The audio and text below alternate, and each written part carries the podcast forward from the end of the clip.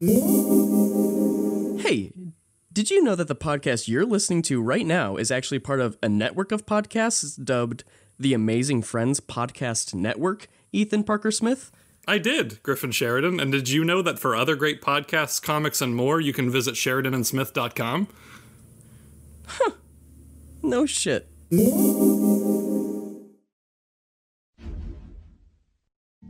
Hi, I'm Jeff Winger. My name's Griffin Sheridan. We have important things to discuss. Oh shit. Oh shit. Whoa, Oh Ethan. shit. Do you Oh, remember? Do you remember when it was like two months between Supple Boys episodes, and we were like, "Don't worry, guys, you're not gonna have to wait that long again between Supple Boys episodes." Mm-hmm. I'm just asking if you remember it because I Yeah, thought no, that I was, remember. I thought that was quite funny. And Do it's you remember thing. when we were always men of our word and we always kept our promises no matter what Mm-hmm. happened? always, always. Don't make promises you can't keep, Mr. Sheridan. All right, I'll do my best. That's what he says. That's what Um, he says. That's the line. Hey, everybody. It's the Supple Boys podcast. We're back. Whoa. Your favorite, most supple boys that you know. Uh, over there, that's Griffin Sheridan. I am Ethan Parker Smith.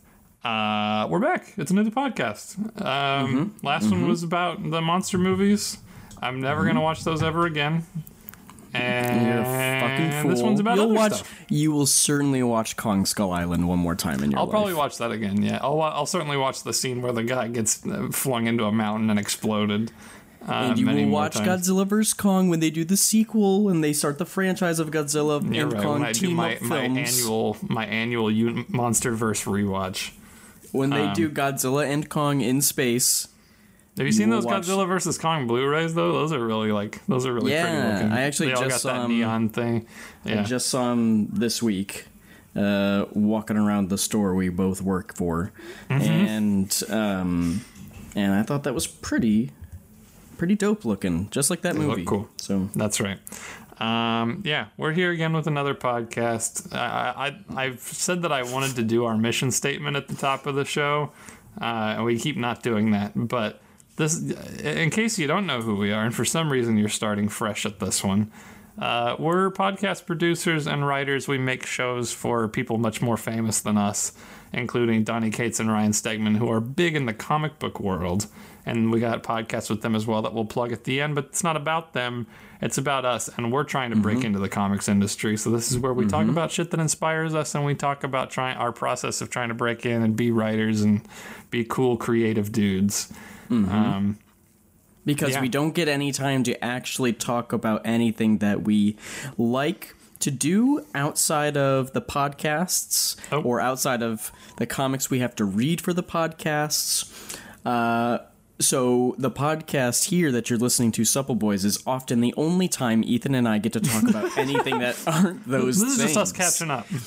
Um, we said, how can we hang out, but also, you know, make content because Yeah. the content machine never stops. And Supple Right. Boys was born. Actually, uh, Ethan, we blew right past. Uh, actually, I believe the MonsterVerse episode came out the day after the one year anniversary of Supple Boys. Oh shit! Whoa, a year, Oh, and we got we've gotten out like mm, like twenty one episodes, twenty two episodes in a year. Which Wait, is wait, wait. How many? Wait, okay. Well, we, we're okay. The show's supposed to come out every week. How many weeks are there in a year? fifty two. Oh fuck! Fuck. we really dropped the. Oh fuck. That's a really bad batting average. We like, Okay, but like you know, uh, the quality over quantity. We always say, Ethan. have That's we why lived we have up to three that? podcasts. I think we have. And uh, Anyway, and we're I back don't know. to- Happy first birthday to Supple Boys. Yeah, Thanks everybody for listening to the show for a year. We look forward to another year of it. Um, just know that as soon as we get into the comic book industry, we're jumping ship har- fucking hard. oh yeah, no more podcasts when we're making comics. That's a lie. at least for a while, until I can sustain myself. Maybe Uh-huh. Well, no, I don't we'll know. be guesting on other people's podcasts. Everybody will be like, "Hey, do you want to be interviewed for my comic book podcast?" And we'll be like, "We'll see if we can squeeze it in." Um, and we look at our fucking schedule and it's like, just open. Just nothing. no, we'll have to fit it in between all the signings, Oh yes, uh, those and, uh, like you know doing sketches. meetings with Kevin Feige. Obviously, Mhm. Mhm. you know, see. I'm wondering how long it'll take for that first meeting with Kevin Feige after we break in. Probably not that long. We are still in the process of getting our first comic book made. It is a it is a long road apparently and Yep. things always take much much longer than I anticipate them to. Yeah, that would be my advice to any comic book creators. Just know that literally everything will take at least f- five times longer than you think it will. the total amount of time that you think it might take for you to get there, double it. Just double it. Yeah. At least. Um, um, the time frame we thought we would be working on initially is laughable. Very. Very. But it's okay. It's okay because and we always offer very little in the way of actual status updates, but we are working on our first comic book. Like that's happening. Yes, and we're. I think we could maybe say something about it sometime soon.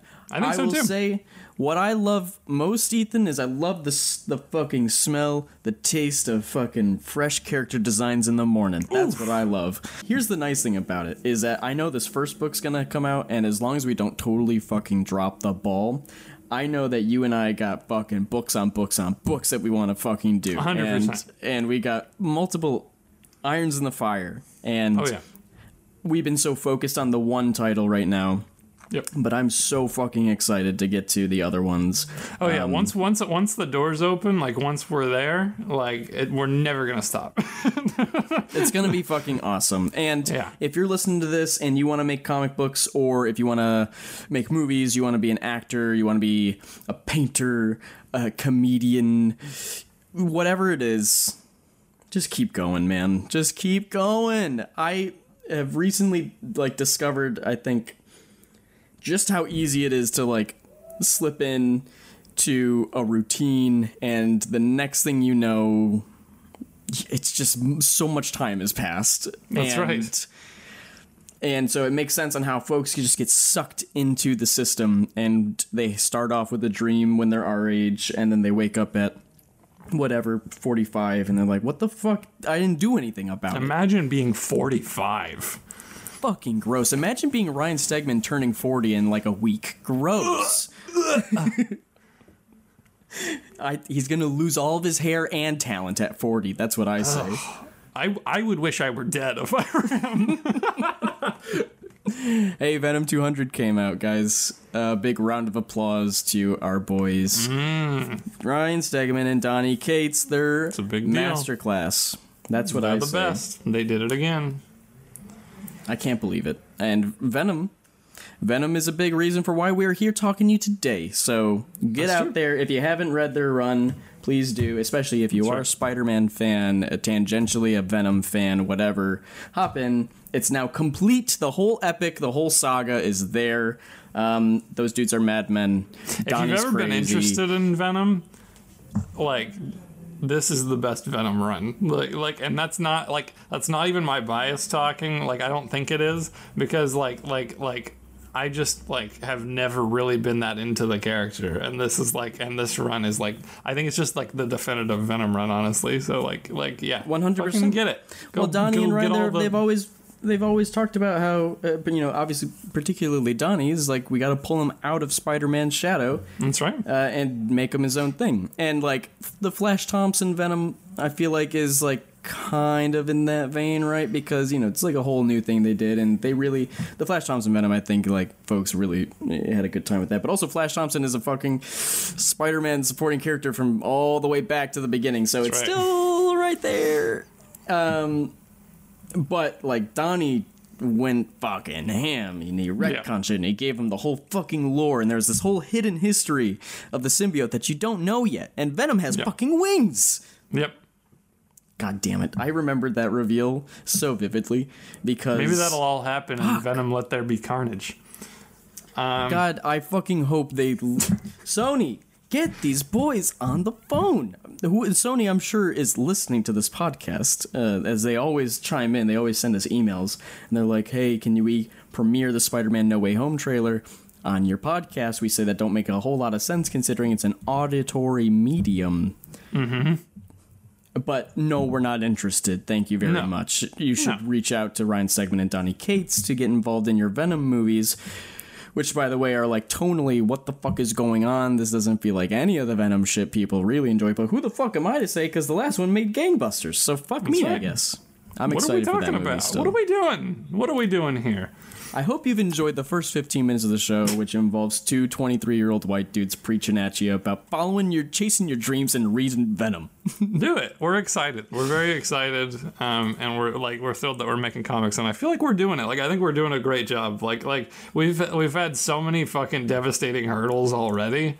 And like and like I think that we've just done a good job of rolling with the punches and I'm really excited for people to see what we're working on. Also, I just want to go ahead and get this out of the way while we're doing the section up at the top where we talk about what we got what we got cooking. Uh, I'm fucking because we're we're in the process of like we're writing a lot of scripts, we're doing a lot of stuff, and our names are going on a lot of shit, and I'm fucking switching my name around a little bit for it, and I wanted to talk about that on here really fast Yeah. because I never want the name my, the name Smith to appear on a comic book cover and that be referring to me because that could be literally fucking anybody. I'd rather die than be confused with Kevin Smith. Um, and uh, no, I'm kidding. Kevin Smith's all right. Okay, Uh, well, but- let me. uh, Can I interject real quick with this Kevin Smith story? Speaking of Sony's Venom 2018, Yes. uh, there, there was, this was just a day where I was perusing the Venom special features as one does, and Kevin Smith was featured on there. And there's just a moment where Kevin Smith was like, you know, on a weird geek level, it was crazy when Tom Hardy got cast as Venom.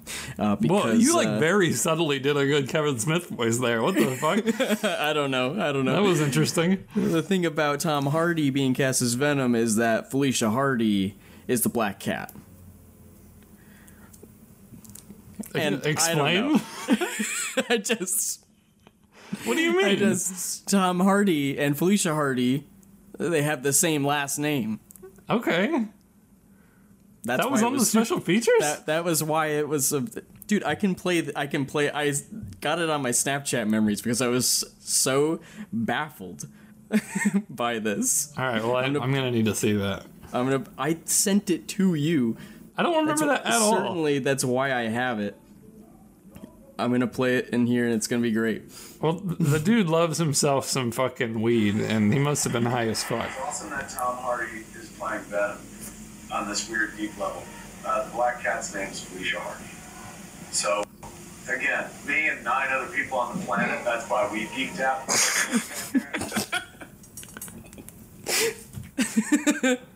I thought he was gonna say it's awesome because he played Bane as well. He's like, oh yeah, we got. He's playing two iconic comic book villains, you know, from either side of the fence. Very cool. That's rough. I don't have anything against Kevin Smith personally. No, at I, all. I've I liked him in a lot was- of stuff. Did you? Okay, just this is tangents on fucking tangents on tangents. And but I also, don't think he think. looks great, by the way. Recently, like Oh, he you know, incredible, and I'm very and happy he looks for him that he's yes, yes, yes, absolutely. I do like the guy. This is this is like the fourth branch of tangent. I don't think our main segment's going to take that long, so it's fine. timeline Uh, split. but did you ever watch that Stan Lee's Mutants, Monsters, and Marvels thing? Uh, that was like a Mm. VHS and then a DVD. It was it was like a couple hours of, of Kevin Smith sitting in a comic shop at like peak Kevin Smith, like in the mid two thousands, just talking Mm-hmm. to Stan Lee and like interviewing him. Um, and so it was just these long form conversations with Stan Lee about like Mar- Marvel and his history and comics and stuff. And I had that on VHS and I fucking wore it out as a kid, just like listening to the two of them talk. And and it was all of Stan Lee's stories that are like certainly heightened and shit, but I just like I just ate it up and listened to it forever. And I and I now could you have the DVD version of it. Um, Very and I fucking I fucking love it. That was a that that's like a big nostalgia thing for me.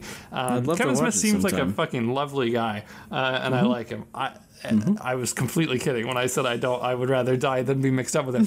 But that being said, uh, I certainly don't want Smith to be like the thing on the cover that represents me because it doesn't mean anything. It could be literally anyone or anything. Um, and so I was like flirting with the idea of like, should I fucking come up with some sort of pen name or is that embarrassing? Uh, and uh, and like in the process of like trying to brainstorm some, I was like, that's embarrassing. I don't I don't like it. Uh, like some of us are not born lucky enough to be a Donnie Cates, uh, where you have a, a fucking like simple, not weird but memorable, unique name. Um, May I add, Don- Donnie? Uh. I believe we talked about this. Donnie is his actual birth name. It is Yeah. not Donald. It is Donnie. Yeah. Donnie Some of us are not that blessed. Uh, I've God never damn. liked my last name. Um, and uh, and so yeah, the the, the the the handful of, of people that follow our stuff and listen to this uh, will know before I end up just fucking doing it when our comic comes out. Fingers crossed. Knock on wood. Um, I'm just switching my name around. I'm just gonna start going by uh, Ethan S. Parker. I'm just switching those last two names, and that'll be my sort of pen name. Uh, but I want that to be on everything, so I think we gotta fucking re-record that network sting. Uh, I just want, I just want to, I want that to be my fucking name going forward. Because you know, authors they have the fucking little initial thing in the middle, and I think that's Yeah. classy as hell. And also, I'm not changing my name, so it's not that embarrassing. I'm just doing a little switcheroo to make it more Well- memorable. I'd rather have Parker on a cover than Smith for sure. That sounds fine, but I think what we should do is put out a Twitter poll with a couple of different options, including Ethan S. Parker, um, E Train, um, Ethan EPS Corn three Smith. People will get that later. Yep, yeah, can't wait for them to get that. Um, um, and what are what are a couple of other other good ones? Um, you could be called uh, Parker Smith Ethan, Parker Mm-hmm. S Ethan. Um, We'll try all of the vari- the Yeah, variations. yeah, Uh, and how about E P uh smiley face emoji, potentially sunglasses emoji. Dollar sign. Yep. Yep. Uh-huh. Well, the dollar sign I think should be the S in between Ethan and Parker. Mm-hmm. Yeah, very. Well, anyway, uh. We we gotta have a listener out there that also has the last name Smith, and they gotta be like, man, what the fuck? yeah, they probably get it. Oh, all right, all right.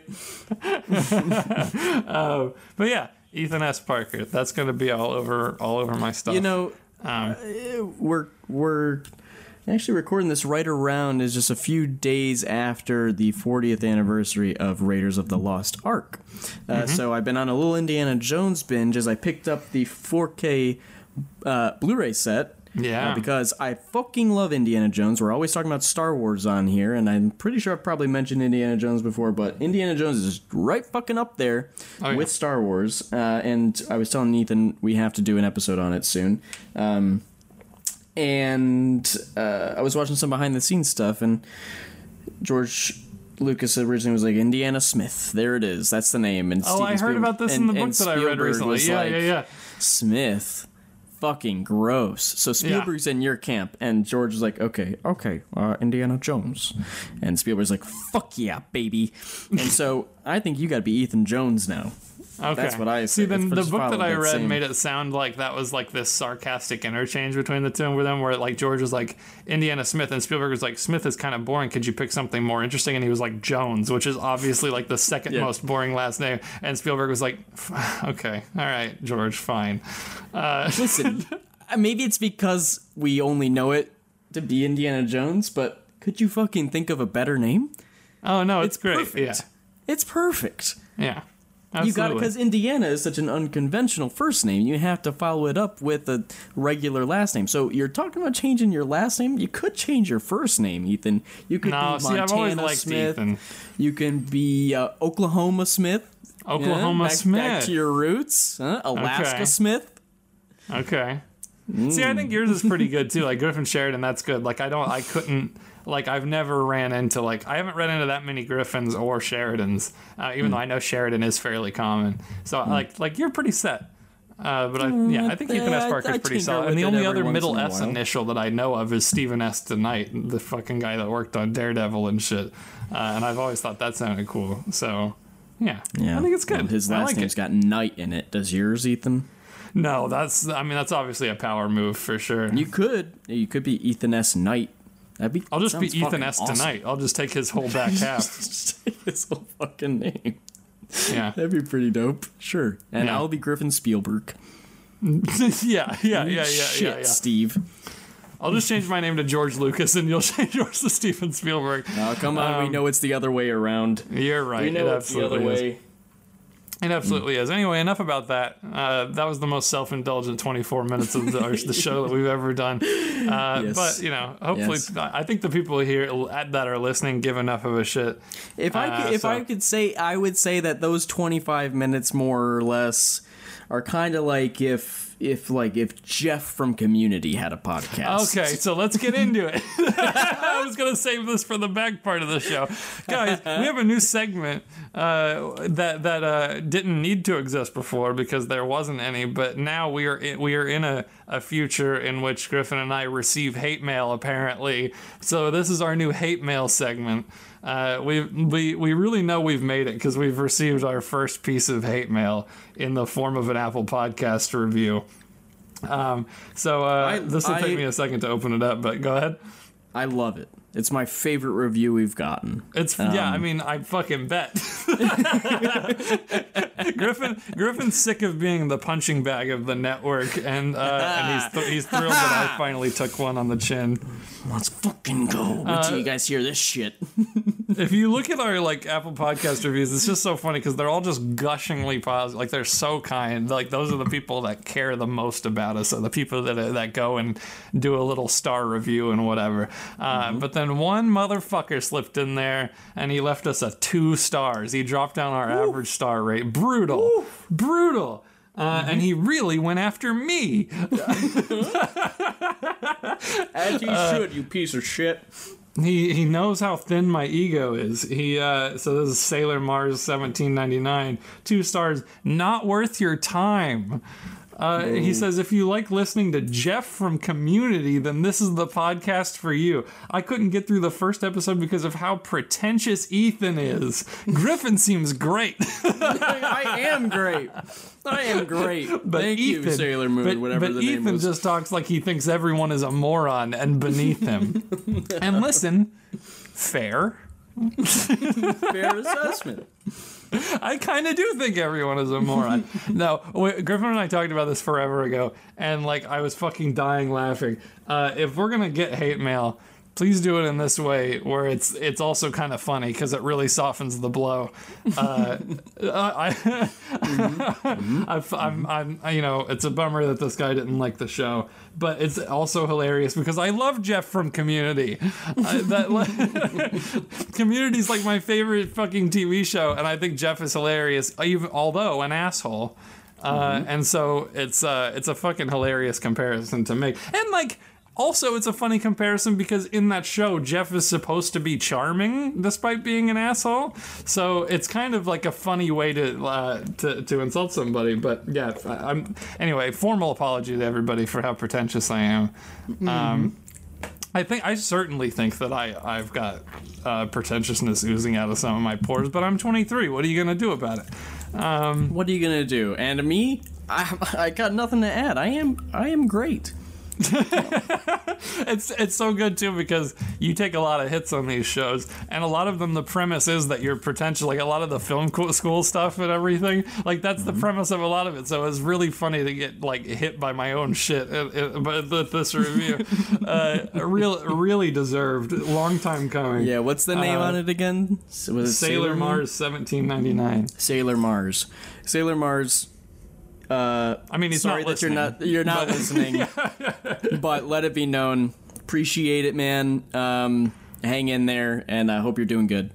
Yeah, and everybody, if you're gonna leave a negative review, be like Sailor Mars and make sure it's constructive. You know, ma- make sure that we we know what we can improve on. You have to have some sort of pop culture reference for me to really aptly figure out what you didn't like about the show. You got to compare Yeah. us to uh, whatever TV movie characters that we resemble. Yeah, I feel like it's you. like it's like uh, if like like if somebody left a review and they were like that Griffin. he just seems like such a douchebag. It's like it's like, uh, do you want to listen to fucking Han Solo talk for an hour?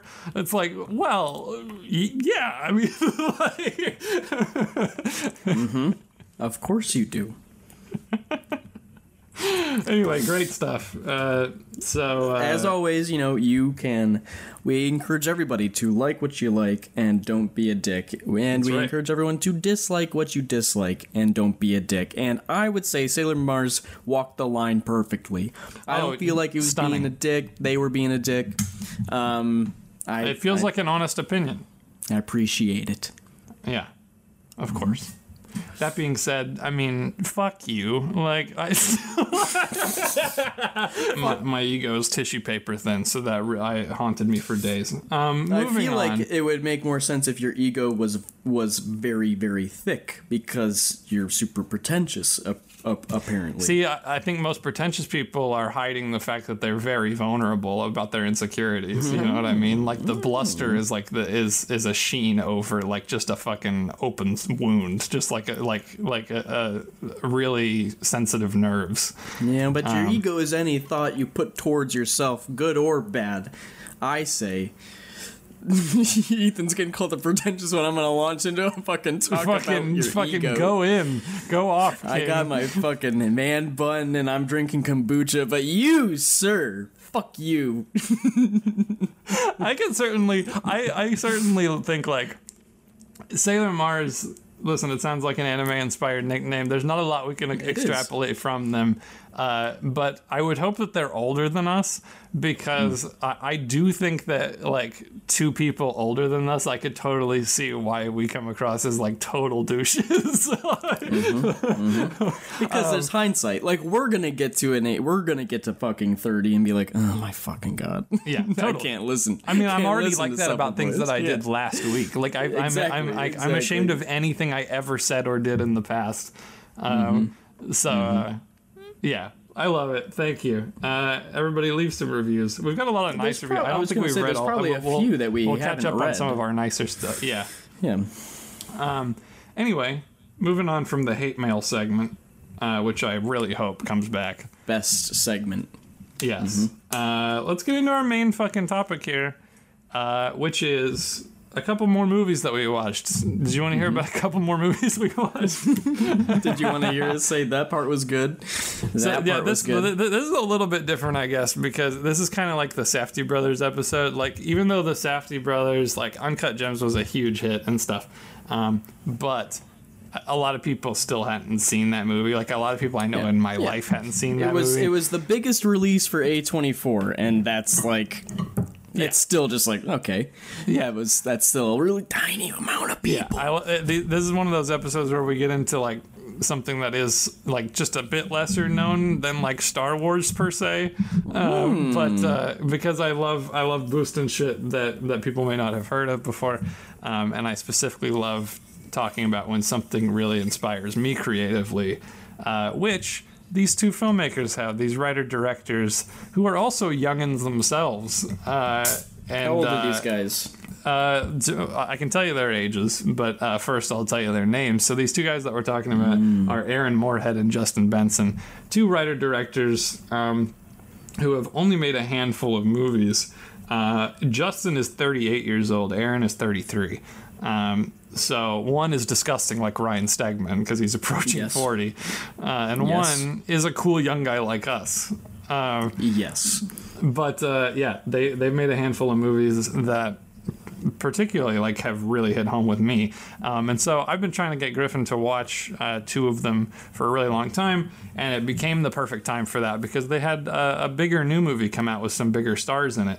Um, the the majority of the movies that they've made have been kind of micro budget movies where the effects are very uh, conservative and uh, the actors are you know, lesser known and whatever. But you may have heard it's on Netflix right now. There's a new movie out, I think that came out last year called Synchronic, uh, which stars Anthony Mackie, Captain America himself, um, as well as that other guy that's from Fifty Shades of Grey. What's his fucking name?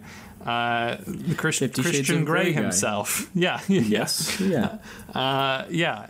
Th- So that it's Didn't got kind of say two. like isn't it it feels really fucked up that Dakota Johnson's in those movies. She's a fantastic actress. If you She haven't is. seen Suspiria yet, you should see Suspiria. Yeah. And you know, she's got to bear it all for those movies. But I don't remember seeing that dude's dong at all. I didn't see the second or third one. But in Why the even do one, it if there's going to be no dong? I think that's just kind of fucked up. His name is Jamie Dornan. What did you just wimp out, Jamie? Where was the dong? Where was the dong? Hashtag release the dong cut. Release the dong cut. Fifty oh, that's the next one. Let's go. Let's go. Can't wait for us Just to just 50 like Shades yesterday, release the. Schumacher cut was trending, and who gives a fuck about that? Release the dong cut of Fifty Shades Release of the Grey. dong cut. That said, Please. Schumacher cut would be cool. Good movies. Good movies. Yeah, so these two guys, uh, they they got a bigger movie coming out, and I saw that it was getting some buzz. Uh, the big the big name actor actors always help, of course. But what these guys do is they make really interesting sci-fi movies with really unique ideas, and they and they, they clearly got a love for Lovecrafty shit, just as you and I do. Um, And and the, their their sci-fi horror is very based in that kind of Lovecraft idea of like the unexplainable beyond, which is also great for low budget, you know, sci-fi movies because you know you don't show it, you don't show as much, you imply a lot more. Um, And uh, just to take a look at at uh, their filmography here. Okay, yeah. So the two movies that I was trying to get Griffin to watch though were not the newest one, Synchronic. I I, I had us go back uh, to their first movie, uh, which is called Resolution, and then their second, uh, their actually fourth movie. Technically, they, they worked on VHS Viral. They had one of the segments. Have you ever seen the VHS movies? Nope. Uh, probably don't. They're not. They're a real mixed bag. the The whole idea of the VHS movies, uh, uh, I've got a soft spot for them, but they're not very good. And there's like some really gross shit in there, just like like problematic wise. But uh, uh, the the like the idea of the first one say is like two people like break into this house and there's like a dead guy in it or whatever and there's a million VHS tapes and they just start popping them into the TV and each one has something horrific on it. And so they get it's like an anthology. They get all these different directors to do different horror shorts that are on these VHS tapes. Um, and these two guys did one of those for the third one, I believe it is VHS Viral, and it was really cool. Um, and and there are a couple of really worth it segments of VHS that like I suggest people go check out on YouTube. Like just look up whatever the best ones are. Um, but yeah, as a whole, it's it's it's it's a little long. But um, yeah, their segment of that was really cool. And then uh, in, so there was the first movie Resolution. They worked on VHS. They did a movie called Spring, which I did not have Griffin watch, but I'll get to that in a little bit. And then The Endless. So we took a look at Resolution and The Endless. And I will say here before we get into any detail on it, I really, really highly recommend, at least for Resolution. I really recommend that everybody go check it out before hearing what I, what we have to say about it. Uh, and don't look up information or trailers or anything. Uh, the, the, these are both really good ones to go in blind on, I think. Um, and just uh, yeah, just fucking go straight into resolution, fucking rent it, watch it, uh, and enjoy. And I hope you really like it. But if you have done that, or you don't give a shit and you just want to hear what we have to say about it, um, here we go. So Resolution and The Endless. These two movies, we're gonna we'll just do full spoilers since I gave that whole warning. They end up being kind of a duology. They're very tied together. um, Which I, tried love- to be I- kind of misleading about to Griffin. I love Uh, a surprise sequel. Absolutely. M. Night Shyamalan, Unbreakable, and Split style. yes, sir. But uh, yeah, resolution. Just to quickly kind of sum up, the whole idea of that is a guy, uh, a guy, fi- you know, finds out about his friend uh, from the past who is like super cracked out. He's like a total crackhead, and he's just in this fucking burned out house, just shooting at birds, doing meth, uh, and uh, and he wants to go get his friend off of drugs. He wants to help him sober up, and so he goes to this house and he fucking handcuffs his friend to the wall, and he's like, "I'm gonna stay here with you for like, for, what is it like a week? I think it's like a week until you fucking." Get through your withdrawals, and I'll give you some water and a bucket to shit in, and we're gonna sit here and wait this out until you're feeling better. Uh, and then throughout the movie, they keep kind of like getting pulled into various horror movie scenarios, but none of them really bite. Uh, and then things get super meta and weird and strange. Uh, and then it kind of leads to just being kind of a statement about low budget horror movies in general. Um, and Griffin, I, I don't want to talk a lot about this. I, I want to hear more about what you thought. I kind of got the, the the gist of your opinion anyway. But yeah, give, like let me know kind of what you thought about the way that it ends up, since I didn't really get into the ending, and let me know what your thoughts were on it. So, the whole movie, more or less, is constantly sort of teasing you, teasing our main character with these strange sort of things that are going on. He's roaming around this sort of open canyon, spooky, like folks are doing drugs in the hills sort of place in like Yeah. southwest United States. Um, and so the movie's going to constantly introducing these little things that might lead somewhere. Uh, because a bulk of the movie is what's the main character's name? Is it Mike? Yeah, it's Mike. Fucking Mike. Mike, fucking Mike. Mike's always going around and finding pieces of old media. A lot Yeah. of VHS Yeah. Mm-hmm. tapes, a lot of uh, maybe a floppy disk was in there at some point. Film strips. Yeah. Yeah, and all these all these pieces of media are showing him and his and his buddy, and it's like, ooh, how was spooky? Where's this all heading? Yeah. And uh, by the end of the movie, none of them have gone anywhere, Right. and instead, uh, we end up at a sequence that involves them burning down the home because Mike's got some sort of suspicions about how this is all working. Um, Oh well, the the guys that the, the the drug the drug oh not even the drug dudes the guy that owns the property that wanted them out comes and burns down the house. Yeah, he says, Yeah. fuck it. Fuck it. Yeah. Whatever. Oh, also there was a mental patient that escaped from an asylum. That was another thing that didn't actually go anywhere. There's a, like, oh yeah, by the way, we're down the road from a fucking asylum where people are always wandering out. All these Yes, setups yes, that yes. go nowhere. All Yeah. these setups that go nowhere. And so by the end of the movie, you're wondering, what are we doing? What is the movie? And this this final moment, this final scene involves Mike and Chris they're staring at this burning house which like clearly the, the something is we've reached a climax. There's a burning the house is fucked and they're out of it and the guns in the basement are going off and it's fucking insane. And it's the closest thing we've gotten to really anything besides mike walking around. Mm-hmm. That's the closest thing we've come to something happening in the whole mm-hmm. movie pretty much since the start mm-hmm. And there's this moment at the very end of the film where the camera is suddenly lifted up off the ground and hmm. hovers over Mike and Chris. And Mike looks up into the camera and says, Can we try it another way? Can we do it Yeah. another way? Yeah. And the film ends. Now, listen, I am a sucker for playing with the form and playing with the uh, the the camera as an actor in the story, not an actor in terms of like a person playing a person, but like an actor as in they have a the camera, the audience has a role to play in the story because of the way that the camera is moving and the way that the actual characters in the film are interacting with it. Um, that's awesome. And so the implication at the end of the film, as you uh, so gratefully told me at the uh, at the end, of course, is all these setups, all these setups from like horror film tropes and everything Right. They get no resolution title of the movie. Right.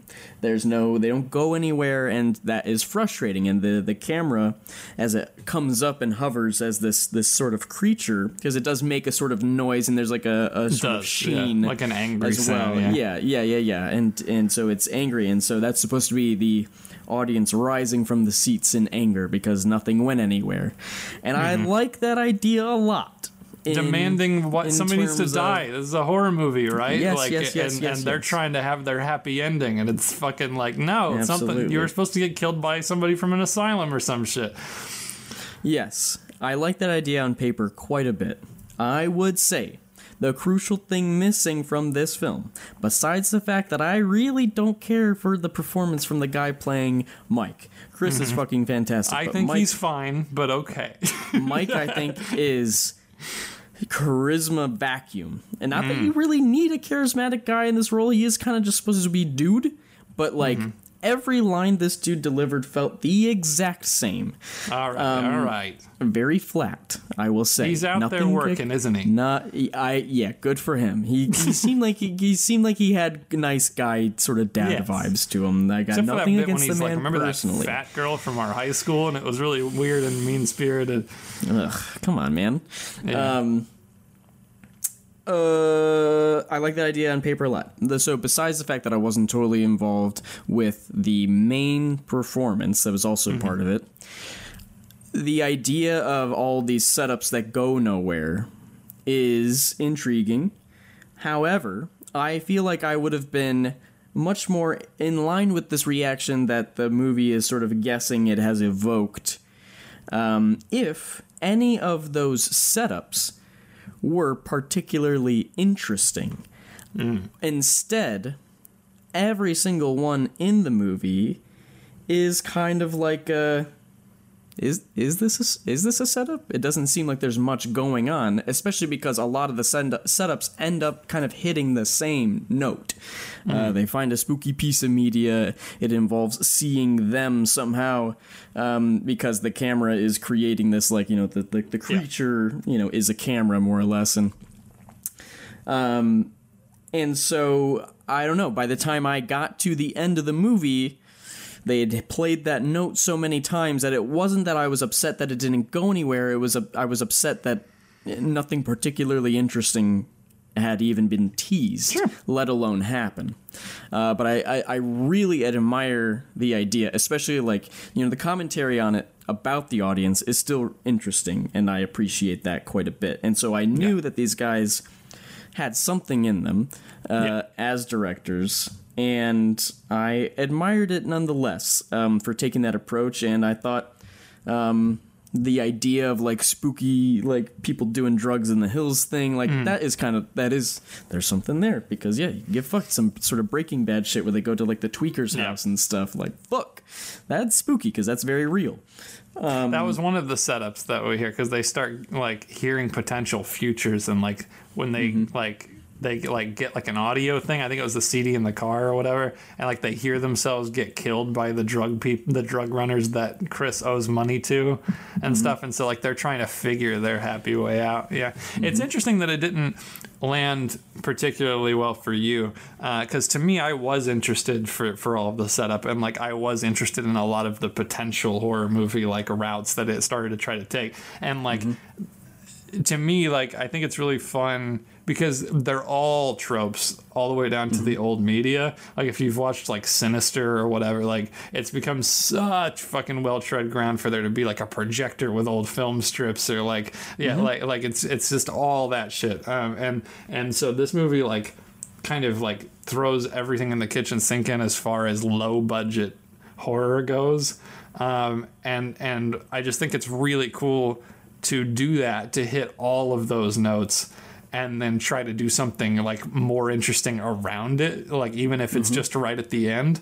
Um, and uh, and I think that's really exciting. And I find I found the interplay between the two leads really entertaining. I think they have a fun dynamic, uh, particularly, yeah, like like Mike is Mike is the straight man for sure, and he's like the straightest straight man that ever straight man. But Chris is like very, quite funny and entertaining. Um, I agree. And so I enjoy them stumbling through all of this shit, and then just getting to this insane weird meta ending. And the movie gets meta right in the middle in ways that I thought were really fascinating as well. There there are moments that I really like where there's a moment where um, Mike is like feeling like he's being watched. And so he's out in the road and he like turns around and he like takes a photo with his camera, like facing us, the audience. And then the camera cuts behind him and obviously he's looking at nothing and he's looking at his phone and he's captured nothing. And there's like a moment in like a pawn shop where he's like looking at a mirror and he's feeling like the camera is on him. And then mm-hmm. that all kind of culminates in him meeting the French fucking explorer guy or whatever that's in his RV, and the French explorer guy is like he smokes this red flower, uh, which comes up again in the endless, uh, which kind of allows him to potentially kind of see beyond in certain ways, and he's explaining, you know, he like talks about stories and things having a beginning, middle, and end, and as he's saying beginning, middle, and end, he's got this mirror and he's like angling it, and there's a really fucking fascinating bit when he angles it at the camera in a way where we're looking at Mike's face, and Mike would not be seeing anything, but he's angling it at the camera because he knows we're there.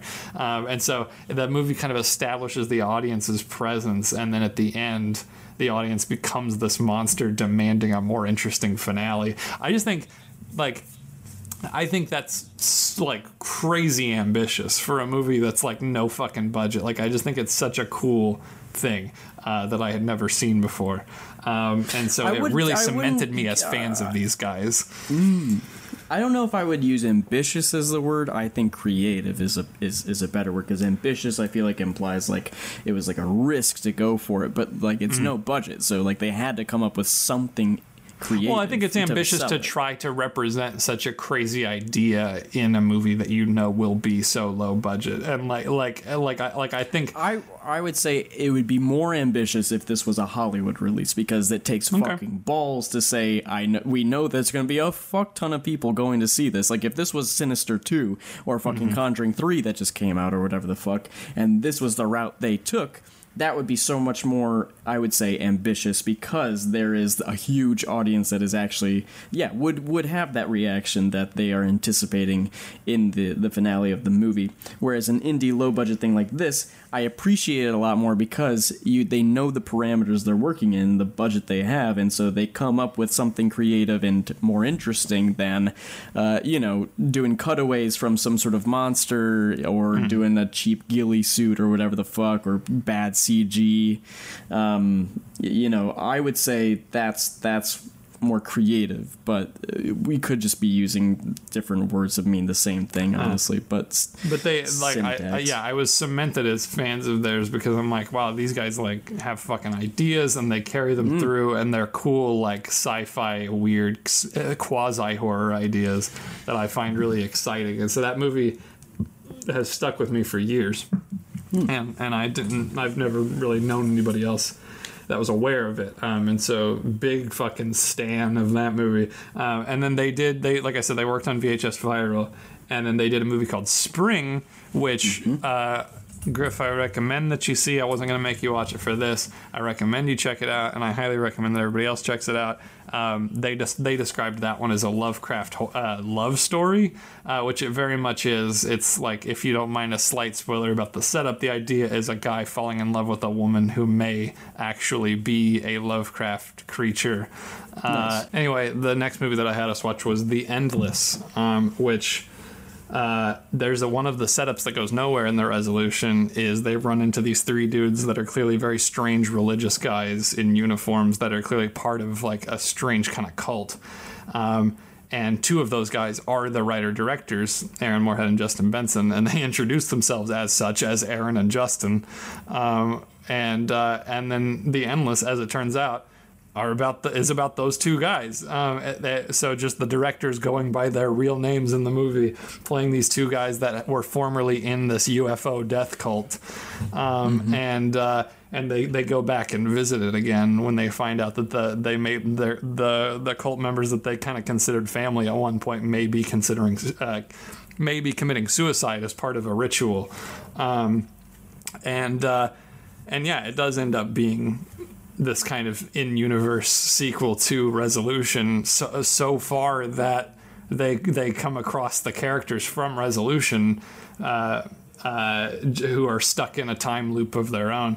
Um, so yeah. Give me your impression of this one, because this one we talked less about. I think Yeah. uh, if you've had time to marinate.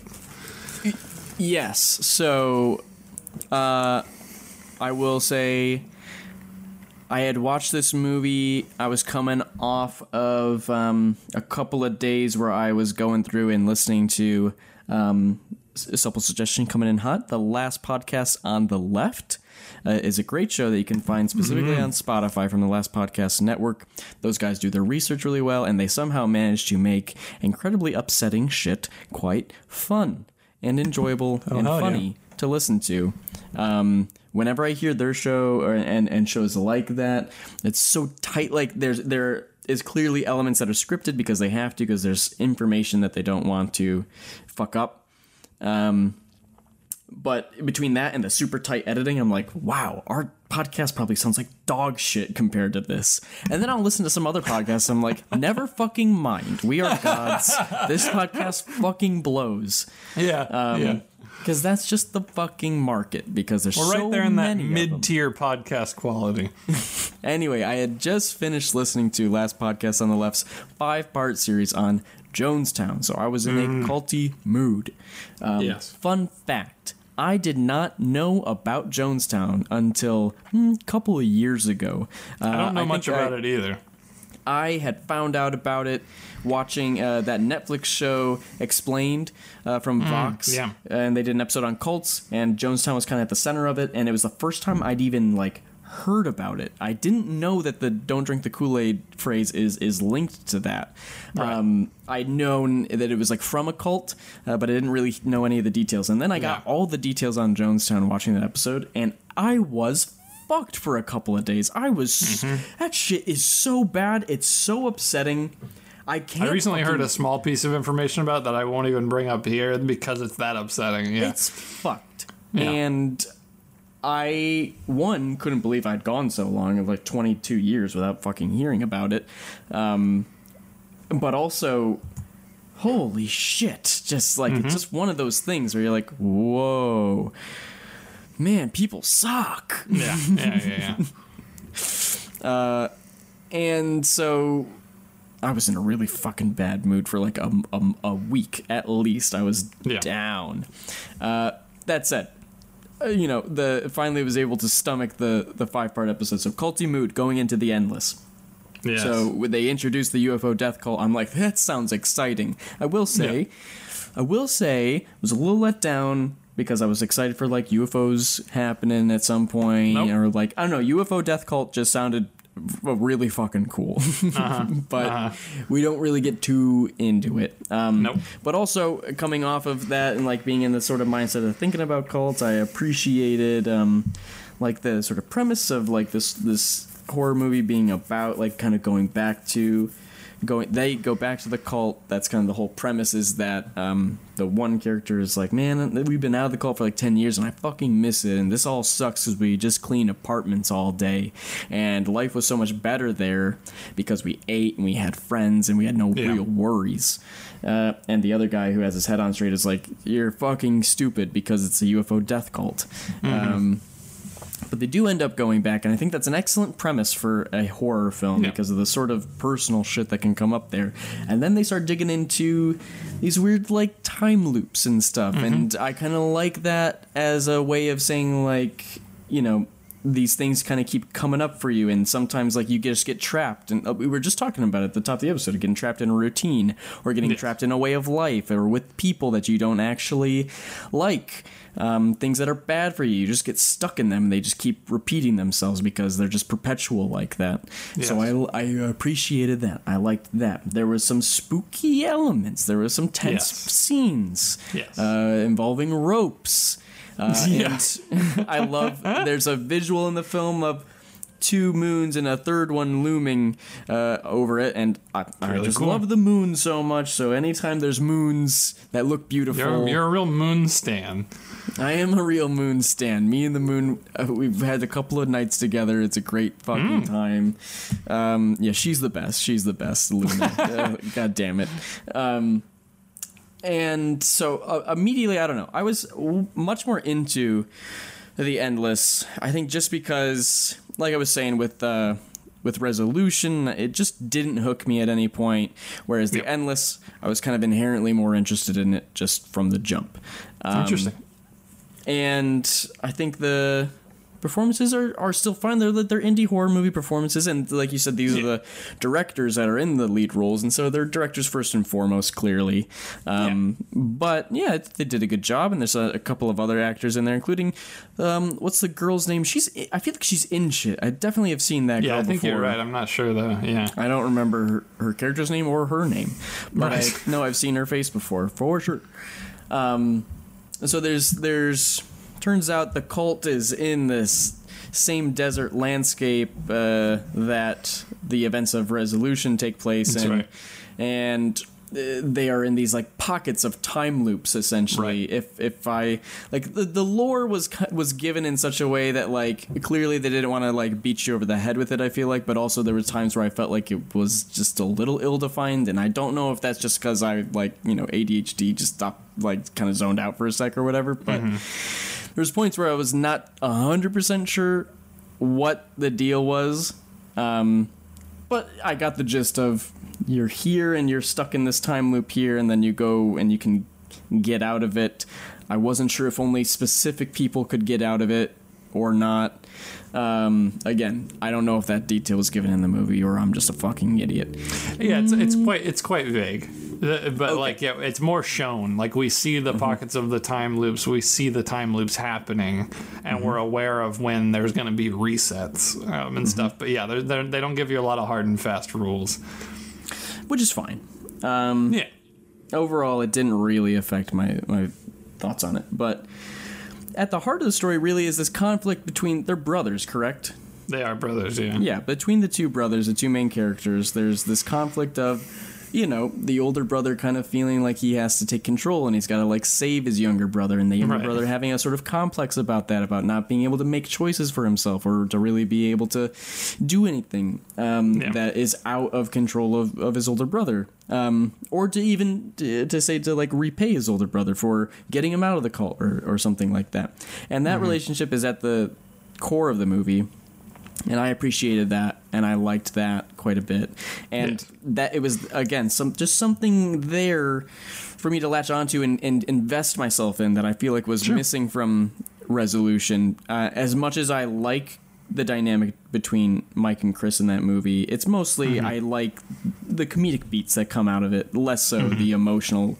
thing. Um, just because it's just less involved in Yeah. what I thought would clearly be a sort of more interesting thing of like the horror that comes with the withdrawal stuff, which is more or less Evil Dead 2013, which is fucking awesome, and we've talked about it on the show movie. before. And yeah, that's a great horror movie. That's sort of a metaphor for withdrawal, and it's great. Um, but yeah, Endless uh, just had a, a more intriguing premise, a more intriguing emotional core to it, um, and uh, just generally more tension in the movie. And I like the sort of ticking clock of seeing the fucking moon show because we know we're waiting for this Yeah. third moon to come up because that's when they're gonna fucking kill themselves. Yes. And it you don't even really think the movie is about like trying to save these people. It's just that these two dudes get out before that happens, and Right. uh, and that was that was pretty good. And there's a couple of really great moments utilizing these time loops, including like a dude from like the 1800s or something that's Yeah, like yeah, yeah. stuck in his tent still up in Yeah. these hills, and and then of of course yes, there's a moment where one of the brothers wanders off and ends up in resolution more or less and Yeah. runs into uh, mike and chris and they kind of give him some parting words because evidently mike and chris have been they're still fucking trapped in the loop also mike's wife is at this like cult camp and she's been That's looking right, for yeah. him and that was a neat little thing and like tie it all together um, it made me appreciate resolution a little bit more in hindsight yeah. like seeing seeing the two together i like that because then suddenly there was like a little a little tiny world that they had developed in like Right. lore that they had developed and it in. expands the, the the lore of the concept of resolution too because Mm-hmm. the like i was talking about the, the resolution thing of the creature being the audience but this kind of makes it bigger where it is some some kind of unseen cosmic entity that is Mm-hmm. trapping these people in these po- story pockets where they just have to keep acting out scenarios and whatever and um and the idea that that's kind of this malevolent presence is really interesting. And then seeing it seeing beyond that time loop for mike and chris from resolution where like they burn the house down and with themselves in it because they're just like fuck it. And then like as the house is burning and it's more and more intense, it just resets and it's the start of resolution again. He's like Mike, and it's like it's just the start of the movie again because they're just acting it out again. Um, And like the, and and Chris literally uh, or Mike even literally says to Chris like if I have to hear you do the start again where you go fucking Mike again like like I'm gonna kill myself. Um, and like it, it's it, it it does it just like it adds more it fleshes the idea of that first movie out more in really interesting ways and it's cool to see kind of beyond those parameters of that movie what's going on there Totally. Um, yeah. Yeah. Um, and I, I had mentioned with resolution, you know, because they had such a low budget, it was bet like the idea that they end up going with is better than them like trying to force some fucking VFX or something. That Yeah. said, the the Endless ends up having a little bit of a VFX budget, and you know what? They use it so fucking well. I thought the VFX Agreed. looked fucking great for what this is. It's a good-looking movie, indie yeah. horror movie. Um, Fantastic stuff. I don't know if they I don't know what sort of uh, how, how much they ended up getting, or if they just had someone that just really fucking knew After Effects or whatever. Apparently, it's still quite low. I couldn't find an exact number on it, but this and Resolution were both considered micro budget movies. So, yeah, and it makes sense considering that the locations in these films are like nothing. Like, Oh, yeah. uh, they Oh, had yeah. to like didn't even have to fucking worry about that. I'm yeah. sure. This one certainly Um, feels bigger, not even just because of the effects, but because there's so many more people in it. Like, and the, like it just totally. it does feel like a bigger movie. Yeah. Um, and yeah, and so uh, contrary to, of course, resolution, leaving the like the whole point of resolution being to get upset at the ending. I was I I was really gratified by the end of the movie. I I. Yeah. Was happy to see the what ends up happening. Of course, is that the brothers do end up coming to terms with like the situation. Particularly, the younger brother has to sort of come to terms with the fact that this is fucked. The cult is fucked, and um, but also kind the, of a nice little brother- simple resolution between the two of them where he's just like all right fucking stay at the camp like stay at the camp if that's what you're gonna do and then he's Yeah. like all right cool let's go i just needed to hear you respect my choice like it's, Yeah, yeah, yeah. it's kind of nice Yes, and and then it comes down even to uh just an, another like simple thing of like never letting him fucking drive, and of Right. course right he lets him drive at the end, and they make it out, and they escape Yes. this big twirly rock vortex Yeah. thing that I thought looked Yeah. pretty cool. Um, yeah, so uh, just just between all those things and. that effect of the birds hitting the barrier that they're trying to drive Um, Oh, out good, through was really good. cool yeah. yeah, I was I was surprised, and um, yeah, like the weird like shimmer effect and like refl- the mirroring Yeah. effect in the whole movie. Um, I was I will I will say I definitely enjoyed the endless more than resolution. That's I don't want to like shit on resolution uh, or anything like that, especially since it seems like it's part of the the premise for the point for the directors is to be unsettled or be unsatisfied Right. with the movie or whatever. So kudos, your little your little fucking scapegoat there is is it's okay you didn't like the movie because that's the point. Um, if I've said it once, I'll say it a thousand times. Though it doesn't matter what the directors think. You have your own view, and that's the director's view. Of and you're free to work. hold your wrong view Ex- yeah, yeah, exactly. That's exactly it. the bit with the rope in the shadow is so spooky It is spooky. There's some um, cool kind of subtle sure visual what stuff that's very going on. strange. I don't know either. It's just weird. There's just some weird shit going on in that cult. Uh, a lot of weird smiley people and. Uh, but maybe the cult wasn't as bad as it seemed like because uh, there were like conflicting reports about what exactly was going on within it. Um, just a fucking yeah, interesting movie. And like, and to me, these are just like I, I, you I guess you don't think they're ambitious, but to me, they're some of the most ambitious, interesting indie horror movies that I've ever seen. And, like I because I've never seen anything like them. And and you don't cosmic horror you just don't really see in movies because it is difficult to do and it is uh, it is difficult to turn into a, a film rather than like a short story say or or something like that. And so i love that they're fucking going for it and that these two movies are connected in very interesting ways and have very interesting things to try and say. Um, yeah, I just I think they're fucking dope, and and these guys are very inspirational to me because they're just doing this original stuff that is that is that is so unique. And the new movie Synchronic, uh, I, I won't tell you anything that's that's outside of the trailer, but like. Uh, it's got Anthony Mackie and Jamie Dornan in there, these EMTs that keep arriving to pretty horrendous scenes of death uh, that seem to have maybe some sort of me- metaphysical something going on that has to do with this pill, this pill that's called synchronic. Uh, and let me tell you, it's just more of their shit. They have their genre they work in, and it's fucking cool, and I love it. Uh, and I just think these guys are awesome, and I think that they're they're just moving on up, and I'm very excited to see anything that they have to do. Um, and I really recommend everybody go check that stuff out. Um, They want their own cinematic universe. They do. Well, they've done it. Um, respect. And uh, yeah, absolutely. Synchronic. Listen, and to to be totally honest, Synchronic, um, I wasn't the hugest fan of. I think it does a lot of really cool stuff. Particularly the first half, I love, um, and the, the second half, I wasn't in love with. But still, again, really cool and aims to do some really crazy shit. So. Um, if you're interested in what we've been talking about, and for some reason you've been listening without uh, having seen this stuff first, check it out and support these guys because I think that they're just they're fucking they're out there they're shaking their dicks they're doing cool stuff you know what I mean? Uh, you got that's what you got to do. Uh, that's what we're doing. Mm-hmm. Shaking our dicks and doing interesting stuff. That's every right. day. Every day. Yeah. totally um, so yeah that's these movies that's these two guys. I, let- think they're I'll, dope. I'll end it to say yes. You try to get me to watch these movies for ages, yes. And and while I wasn't a huge fan of fifty percent of them, um, Yes. I will say I don't consider them time wasted at all. I'm very happy Nice. I finally saw them, and I'm happy that we're doing this and chatting with the folks and exposing them to them because I agree. At the end of the day, two interesting films by a couple of filmmakers that I think have a lot of a lot of potential. Absolutely. All right, awesome. Well, that's that discussion, and this is a musical interlude fading up behind my voice right now. Many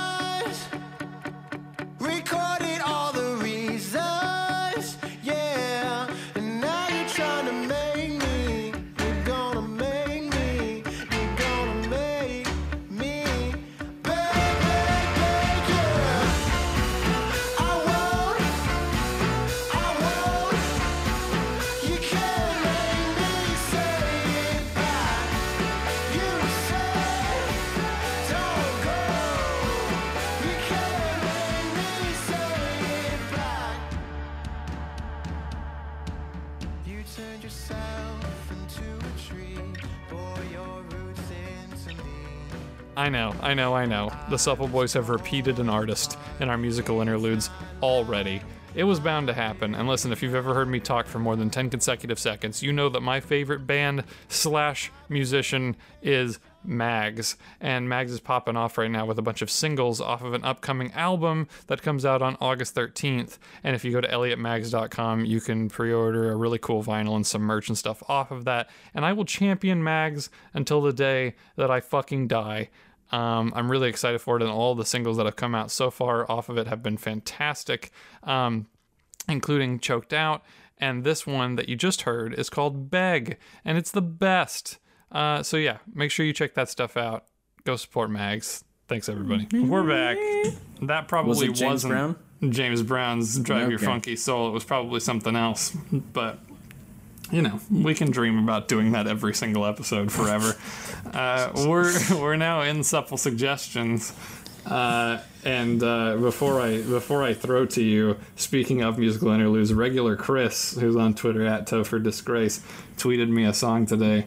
Uh, based on what he has synthesized as my taste from our simple suggestions musical interludes uh, and fuck if he didn't nail it i really liked the song Nice. uh, it's uh, it? Boomer by Bartees Strange. Uh, fucking really great song, and I really appreciate that recommendation. If anybody else has rec- music recommendations, please throw them in. Send us some music. Griffin, do you have any supple suggestions?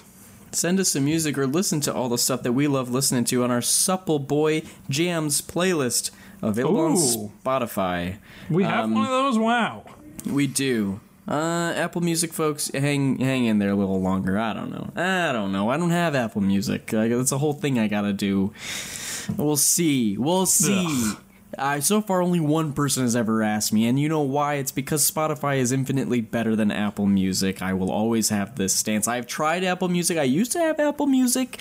I had it for like Bold a year, take. year and a half, and it, it, was coming off of the back of the fact that I just had a whole talk about this with my fucking roommate who had the exact same experience, which was I didn't have a smartphone for the longest time, so I had to dual pocket it. My my little flip phone in one pocket and my iPod in the other. What a And so- nerd. and so I had mastered iTunes and the whole Apple ecosystem and and doing my music through Apple and I stuck with that until like my freshman year of college. And then Apple Music, they were like, "You get a student discount," and I was like, "Oh fuck yeah!" Now I got un- now I'm I have unlimited power in my That's right. iTunes library, and for a little bit that was nice. And then, and then I tried Spotify, and I was like, "Oh well, this is." Oh well, this is so much better. You know why? Yes. It's because Apple Music is so much fucking worse at exposing me to new shit. Spotify has that great homepage that's like, here's all the shit you've been listening to. Here's a couple of like uh, playlists that we've curated. That's mostly all the shit you've been listening to, but you know, a couple of new things in there. Here's new releases for you, and then at the bottom is kind of like explore this shit. The Spotify playlists are so much better than the Apple Music playlists. Uh, and so I just realized that I wasn't listening to new stuff through Apple Music, and then I tried Spotify for a couple of months with their get three months for like ninety nine cents deal, or whatever it was, and I was like, oh. My, uh, my library has expanded immensely because it's just Yeah. so much more conducive to it. Yeah. Check out the playlist. What the fuck are we talking about? Uh, suggestions. Yeah, I have a music suggestion. Um, while we're on the topic, uh, you know, uh, I got a good relationship with my dad, so you know that means that I love some classic rock. Uh, it, chief among them, of course, Led Zeppelin, probably my favorite group from them. I mean, I know it's an easy pick, uh, but who fucking doesn't love a little Robert Plant screaming his fucking lungs out and having a good time? Greta Van Fleet is, of course, a, a group that I enjoy Oh, quite yeah. a bit right now. And They got um, a new album. they do. It's like their second and a half slash third. It kind of fucking depends on how you count the other two. Um, but Battle at Gardens Gate uh, dropped between episodes here, and it's another stellar release from Greta Van Fleet. Um, of course, I brought up Led Zeppelin because there's often the comparison between um, the, the lead singer of Greta Van Fleet. I'm sorry, I don't know his name. Um, his vocal I style. think it's Greta. Oh, Van Fleet. Cool. Um, they are from Michigan, by the way. They are from, I believe, Frankenmuth, Michigan. Frankenmuth, fun little weird town in the center of Michigan that's now just a tourist trap, but it's fine. They're from Michigan, so represent.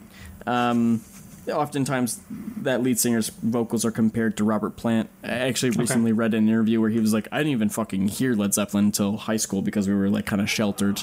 And I was like, interesting. That is interesting. Because there are points where I'm like, yep, that is, you're really emulating that. But uh, on Battle at Gardens Gate, I feel like the group really comes into their own sound a little bit more. Um, I think just generally a lot of the tracks are a bit more interesting. The Barbarians has a great little fucking distorted fucking jam right at the start. It's so fucking good.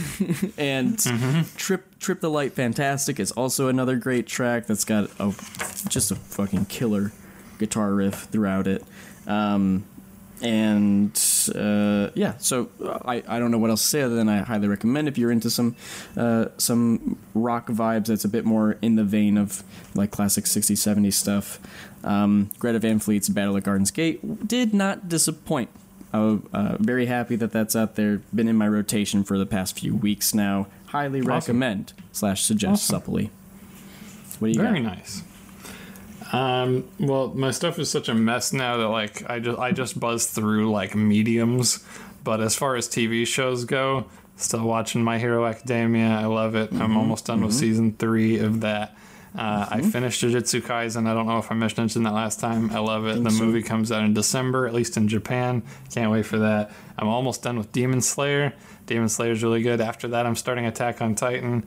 Uh, that's pretty good. Yeah. I'm I'm almost done. I, tomorrow I'm watching the 90 minute finale of Avatar: The Last Airbender, uh, which we're gonna get up on here and talk about in a little bit more detail. Because I'm gonna watch that, and then I'm watching live action Last Airbender.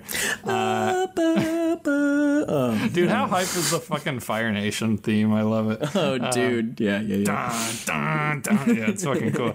Um, yeah, I, but I mean, needless to say, that show's fucking sick. But we're gonna talk about it a little bit probably next time. Um, watched all those shows. Watching, I'm watching Twin Peaks right now, um, and I'm almost done with Sweet Tooth. Uh, Twin Peaks is is awesome. Sweet Tooth is pretty good. Uh, we were talking main- about this. You're you're diving into David Lynch for the first time. Yes, I, I think that we should do a full on David Lynch episode because I watched Mulholland Drive and that's a masterpiece. And then Twin Peaks, I'm I'm also loving. So I, I would really love to do a deep dive into David Lynch.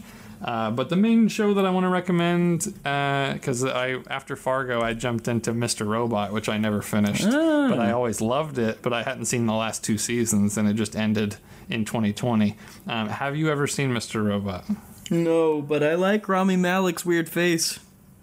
Yeah, Rami Malek is fantastic, and he's won, he won the Emmy for Mr. Robot. Let me just say, Mr. Robot is probably the only show that puts up any kind of fight as far as my favorite drama series against Breaking Bad.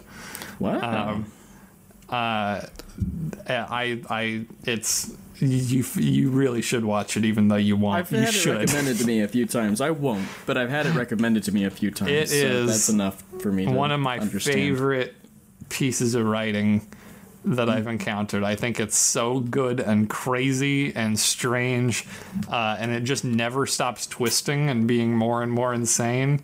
Because it's like, all right, Rami Malek's a vigilante hacker, and it's like that's cool. And then at the end of the first season, it goes, that's not really what this show is about at all. And then it just keeps getting more and more insane. Uh, I love that show a lot, and I thought the ending was fantastic. So that's some Fuck shows. What's your next one? Talking about shows, had a new one start on Disney Plus. Last week, Loki began, and I watched the second episode last night. Have you watched it yet? No, I'm watching it tonight. Fuck. Okay, well, uh, obviously we'll get into it more probably once it all wraps up, and we can talk about it as a whole, as we have been doing with the um uh, Disney Plus Marvel shows. Um, I will say, Loki was always the one I was most hyped for. Um, if WandaVision's trailers had been a bit a bit more interesting, uh, WandaVision's premise was always super cool to me. Um, Are you a and I was Loki excited stan? for that. Yeah, yeah, I'm a Loki stan, and um, and ba- just based on that first trailer, Loki was the one I was most anticipating. And um, let me tell you, it has not really disappointed at all. Because uh, I will say the the first episode isn't like it didn't like fucking blow my mind or anything, but like I thought it was so- fantastic. I agree. I thought it was really, really good. I love everything about the TVA, like down to the uh, the design of everything. That's like the you know the retro tech future stuff. That's fucking awesome. Oh, spoilers a little bit for for Loki. Um, uh, the like whole like city that uh, the TVA has or whatever that is kind of it gives off more like Coruscant vibes than it does any MCU vibes at all. The Yeah, first thing yeah, that yeah, I thought of was like that feels more like Star Wars than MCU for sure. Uh, so that was super refreshing. Uh, Owen Wilson is the fucking best. I love Owen Wilson so much, and I can't believe he's in this show just running up alongside Tom Hiddleston's Loki, who of course is fantastic. Um, and it's it's it's awesome. And of course, the beat that you know involves a, a drawer full of MacGuffins um, that we may or may not have seen in previous films.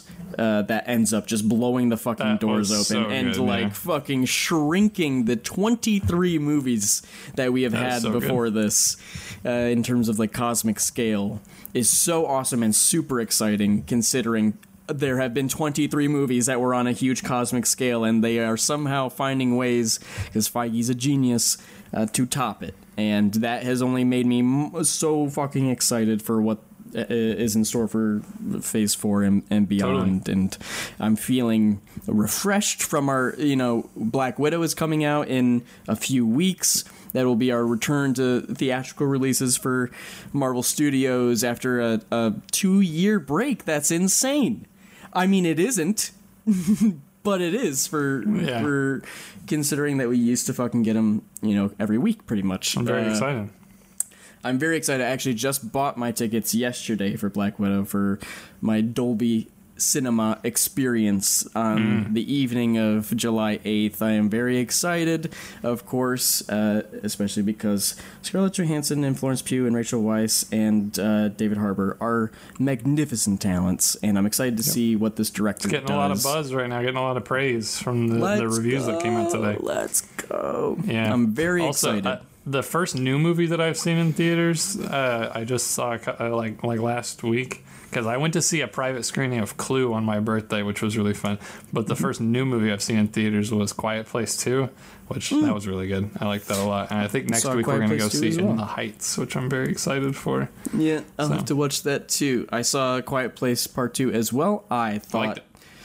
I thought the prologue opening sequence was the best part of the movie, so that was kind of like the whole thing was on a little downward trend from there. But John Krasinski still proves that he uh, he, he has an eye for it, and he's got a good idea of tension. And uh, yeah, I thought it was I thought it was solid. I still I don't know if I would go as far as to say it tops the, the first one, but also gives a shit. It's all arbitrary anyway.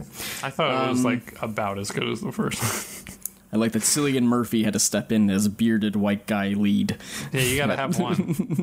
this podcast has two. Really fast, we'll talk about things that you can read with your eyes. Sorry, I don't have a lot uh, of comics these last couple episodes. I've been a little bit behind, but I am catching up. Uh, Spider's Shadow, Chip Zdarsky, that shit is unreal. It's so good. Read that. Venom 200, uh, that shit's the best, obviously. Um, and uh, Batman Earth 1 Volume 3 came out, which I haven't read yet, but I'm really excited for it because the first two are really good, and Gary Frank, his art is incredible. Um, I'm really, really, really hyped for that. Hooray, that'll be good. War of the Bounty Hunters number one was really good too. Um, so I'm looking forward to continuing with that. But as far as books without pictures go, my New Year's resolution was I want to read a book every week for the whole year. So I have 52 Sheesh. books for the end of the year. And I am on track Wow. uh, so far, and I'm really excited for it. And I have a little journal that I got from Barnes and Noble where I write down all my books. So I have a few books. I read a lot of Star Wars books, and most of them weren't very good. Uh, but I read the Thrawn trilogy, and I didn't really like it. Sorry, everybody. I also can't read wait. Kenobi, and uh, and I didn't really like it. Sorry, everybody. But the best Star Wars book that I read was actually about Star Wars. It's called How Star Wars Conquered the Universe. That's a really excellent, in-depth history of Star Wars that I really, really loved. It's really, really good, um, and it's it's just it like dives into George Lucas and uh, and, and and like just it, he's so fascinating and that book does Mm-hmm. a great job of framing him and, and the, that whole the just the whole history of star wars all the way up until the release of force awakens. That's when it ends. Um, and that's a fucking great book. Go check it out. Right now i'm working on one about Star Trek as well. It's called The 50 Year Mission, and there's two volumes of that one that is all about the original series, uh, and one that is all about everything after that. And th- that one's really great as well because it's not a third person history in the way that the Star Wars one was. It's almost entirely made out up of snippets of interviews uh, from people that were involved. So it's like everyone in- that was ever involved in Star Trek telling the story of it, and it's really uh, an amazing like piece of journalism. It's it's a, it's uh, it's a really great book. I read Stephen King's The Gunslinger. I think Donnie really likes the Dark Tower books. I didn't like it. I read uh, uh, and then I read a bunch of others, but the last one I'll mention is The Handmaid's Tale. I really loved The Handmaid's Tale. That was a great book. Good stuff. It Read things, watch things. That's a lot of them for you. That'll give you plenty to watch and read and listen to before we put out another episode uh, two months from now. Yep. All right, everybody. Well, thanks for listening to another edition of the Supple Boys Talk Hour podcast. Um, we're glad to do show. it for you. We're glad to be here. Um, thank you so much for your support and for listening to the front 45 minutes where we just talk about ourselves and the, the things that we're doing. Uh, thanks for the attention. Uh, we uh, we run a network of podcasts called the Amazing Friends Podcast Network, uh, featuring podcasts from people much more famous than us, like Ryan Stegman. His podcast is Stegman and His Amazing Friends, where he brings on other people from the comic book industry, and they do inside baseball comic book talk, and it's the best. We're also on it. The other one is Donnie Cates' podcast with his wife Megan Hutchison Cates, where uh, which is called Devil's Advocates Book Club, where every once in a while we get on there and we talk about a comic book that Donnie really likes uh, or that is new to Donnie, although that's been a little bit. Mostly we've been talking about Y: The Last Man. We have three parts of discussion of Y: The Last Man on there that are all up now, and we'll be back talking about something else really soon on there. Those are great shows. Go give them a listen. Please uh, review all the stuff on Apple Podcasts. Please send us emails. Uh, you can do that at SheridanandSmith at gmail.com. All these shows and merch and our Patreon are all at SheridanandSmith.com. Uh, which uh, the Patreon involves several different tiers with, with benefits, including a supple hangout where you get to hang out with us every month, which we need to have one of those really soon. Um, and we love doing those with everybody. So anybody that's on there, thank you for supporting us. And if you haven't gotten on there, jump on there. We'd love to hang out with you. Uh, and we hope you like the merch and all that stuff. Um, yeah, all that's pretty good. Is that everything? I think that's everything. Catchphrase. Oh yeah, our catchphrase is like what you like and don't be a dick. Please. Um, yeah, and uh, leave us more hate mail. That'll be that'd be good. That'd be good. That would be good. Follow us on Twitter. I'm at Griff Sheridan. Ethan's at Yes. Tales to Astonish. At Supple Boys. At Stegman Show. These are all places you can find things that we make. And, Mm-hmm. and you know, occasionally little, little funny comments. you could tweet at Don Cates, "Hey, do more episodes of book club." Mm-hmm. He'll love that. He'll love that. That would be great. All right. Thanks everybody for listening. We'll see you oh, next time. Oh, bye.